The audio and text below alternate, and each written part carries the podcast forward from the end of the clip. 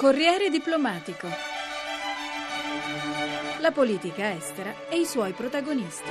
Una vera e propria ambasciata virtuale, quella che Hillary Clinton vuole lanciare sulla rete, visto che dal 79 Stati Uniti e Iran non hanno più relazioni diplomatiche. La sfida del segretario di Stato è volta direttamente all'establishment militare di Teheran. Libertà su internet significa infatti rilanciare il dialogo diretto con la popolazione iraniana, in un momento in cui i rapporti già tesi tra Washington e Teheran sono ad un minimo storico. Gli americani sono convinti che dietro il recente fallito attentato all'ambasciatore ambasciatore saudita negli Stati Uniti ci sia la mano della forza al-Quds, i guardiani della rivoluzione iraniana, ma la tensione tra i due paesi è di lunga data, lo spartiacque è il 1979, l'anno della cacciata dello Shah Reza Pahlavi, della rivoluzione comunista e della drammatica crisi degli ostaggi americani a Teheran. Il 4 novembre 1979 un gruppo di studenti occupa l'ambasciata americana a Teheran. Quelle che avete appena sentito sono le voci di alcuni dei 50 52 cittadini statunitensi che furono presi in ostaggio per oltre un anno, fino al 20 gennaio 1981. Late yesterday I cancelled a carefully planned operation which was underway in Iran. Ma alcuni mesi prima della definitiva conclusione della drammatica vicenda degli ostaggi americani, il 24 aprile 1980, il presidente Carter aveva tentato un fallimentare blitz per liberare i prigionieri. Fallimentare perché gli elicotteri americani nel deserto si scontrano tra di loro con un bilancio di 8 militari morti, quattro feriti. Di fatto l'insuccesso segnerà ingloriosamente la fine della presidenza Carter. Ai nostri microfoni Sergio Fabbrini, professore di Scienze Politiche e Relazioni Internazionali, direttore della School of Government dell'Università Luis di Roma. Come mai gli iraniani violarono in maniera così palese l'immunità diplomatica? Sì, non vi è dubbio che gli Stati Uniti hanno commesso degli errori fondamentali di politica estera in Iran. Gli Stati Uniti e la CIA hanno organizzato in un'epoca in cui il sentimento anticomunista era molto forte, molto predominante negli apparati di sicurezza e hanno organizzato un colpo di Stato che eh, ha creato le condizioni per la ridefinizione di un potere monarchico tradizionale, quello appunto dello Shah, pensando che questo potere sarebbe stato un potere molto più vicino, molto più consono con gli interessi americani. In realtà eh, la sua dipendenza dalla forza militare ed economica degli Stati Uniti lo ha sistematicamente delegittimato agli occhi di molti dei suoi cittadini e quindi dalla identificazione degli Stati Uniti con il regime dello Shah ha fatto sì che quando il regime dello Shah è caduto anche la reazione nei confronti degli Stati Uniti si è manifestata in tutta la sua durezza e quindi l'antiamericanismo è stato uno dei cementi della coalizione di Khomeini. La nuova sconcertante novità che sta prendendo corpo, cioè l'accentramento di potere politico e militare tutto nelle mani di Ali Khamenei la guida suprema della rivoluzione. Khamenei, lo ricordiamo, alcuni giorni fa ha proposto di abolire l'istituzione della presidenza della Repubblica. La proposta che viene fatta dal principale, diciamo così, rappresentante dell'islamismo è quella di eliminare la componente repubblicana, di togliere quella parte del regime politico che si basa sulle elezioni, sul ricorso al popolo, sull'organizzazione di rappresentanza dei partiti. Io dubito che questa proposta abbia possibilità di andare avanti e se andasse avanti questo vorrebbe dire che è destinata a creare una vera e propria guerra interna, un conflitto interno. Ora, se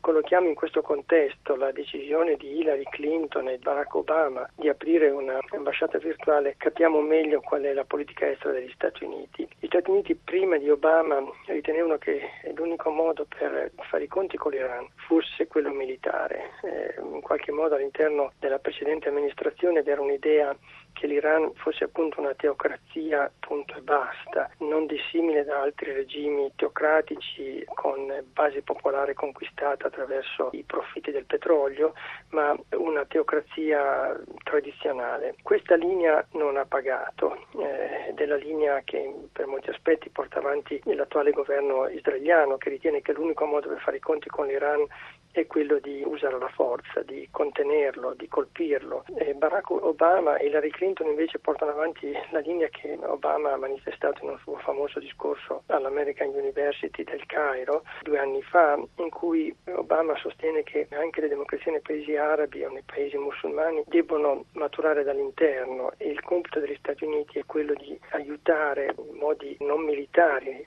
ma attraverso organizzazioni della società civile, attraverso progetti culturali, di aiutare quelle componenti delle società islamiche che sono più aperte verso la modernità. E quindi questa ambasciata virtuale è un esempio di questo. Eh, gli americani non arrivano più con i loro bombardieri, anche se quelli sono pronti per contenere e fermare qualsiasi azione aggressiva che il regime della Repubblica Islamica volesse perseguire, ma arrivano con eh, informazioni, con conoscenze, con i network informatici, con Twitter, con appunto le ambasciate virtuali in cui i giovani possono sapere tanto come andare negli Stati Uniti, che cosa possono fare negli Stati Uniti. È un lavoro molto più di potenza civile piuttosto che di potenza militare. Mi sembra una strategia che può avere molte più possibilità di successo di quella precedente, perché è una strategia che fa maturare le coscienze e pone i cittadini di queste società di fronte alle loro responsabilità. Se vogliono vivere in regimi liberi, loro stessi devono imparare a comportarsi da individui liberi. L'Iran di ieri, l'Iran di oggi. Ai nostri microfoni Bijan Zermandili, scrittore e giornalista iraniano, il 10 novembre con le edizioni Notte Tempo esce il suo ultimo libro, I demoni del deserto. Eh, una storia di un vecchio insegnante la sua nipote di 13 anni, due superstiti di un terremoto. Quel terremoto che il 26 dicembre del 2003 ha colpito una delle eh, città più importanti, più belli forse dell'Iran, la città di Bam. Al tramonto, dopo questa catastrofe, comincia il loro viaggio, il viaggio di questi due, a piedi in direzione del mare, del Golfo Persico, vanno verso l'ignoto e alla fine c'è io direi una sorpresa.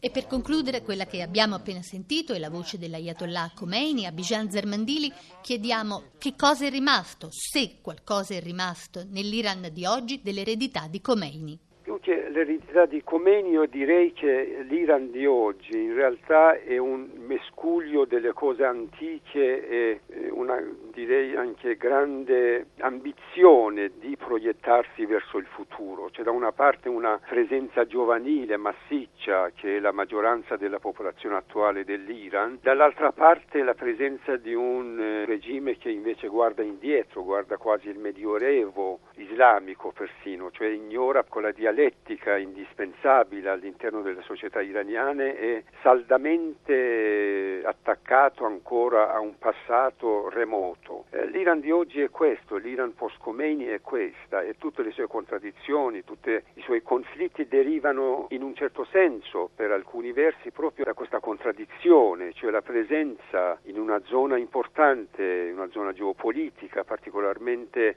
vitale per il futuro dell'umanità, per il futuro delle altre nazioni. Ricordiamo che l'Iran è un paese petrolifero e vive in una delle zone più importanti da questo punto di vista energetico. Dicevo, una parte è questa presenza che deve necessariamente guardare il futuro e dall'altra parte invece un regime che li ha portato indietro, con questa particolarità che forse c'è una differenza tra l'Iran di oggi e gli altri paesi più o meno simili alla situazione iraniana, che questo regime di cui parliamo è il risultato di una rivoluzione, non di un colpo di Stato. Trent'anni fa c'è stata una rivoluzione, quindi in qualche modo l'Iran di oggi deve fare conti anche con questo suo recente passato che ha una sua autenticità, ha una sua ragione di essere, quindi è difficile rimuovere le cause di quella situazione.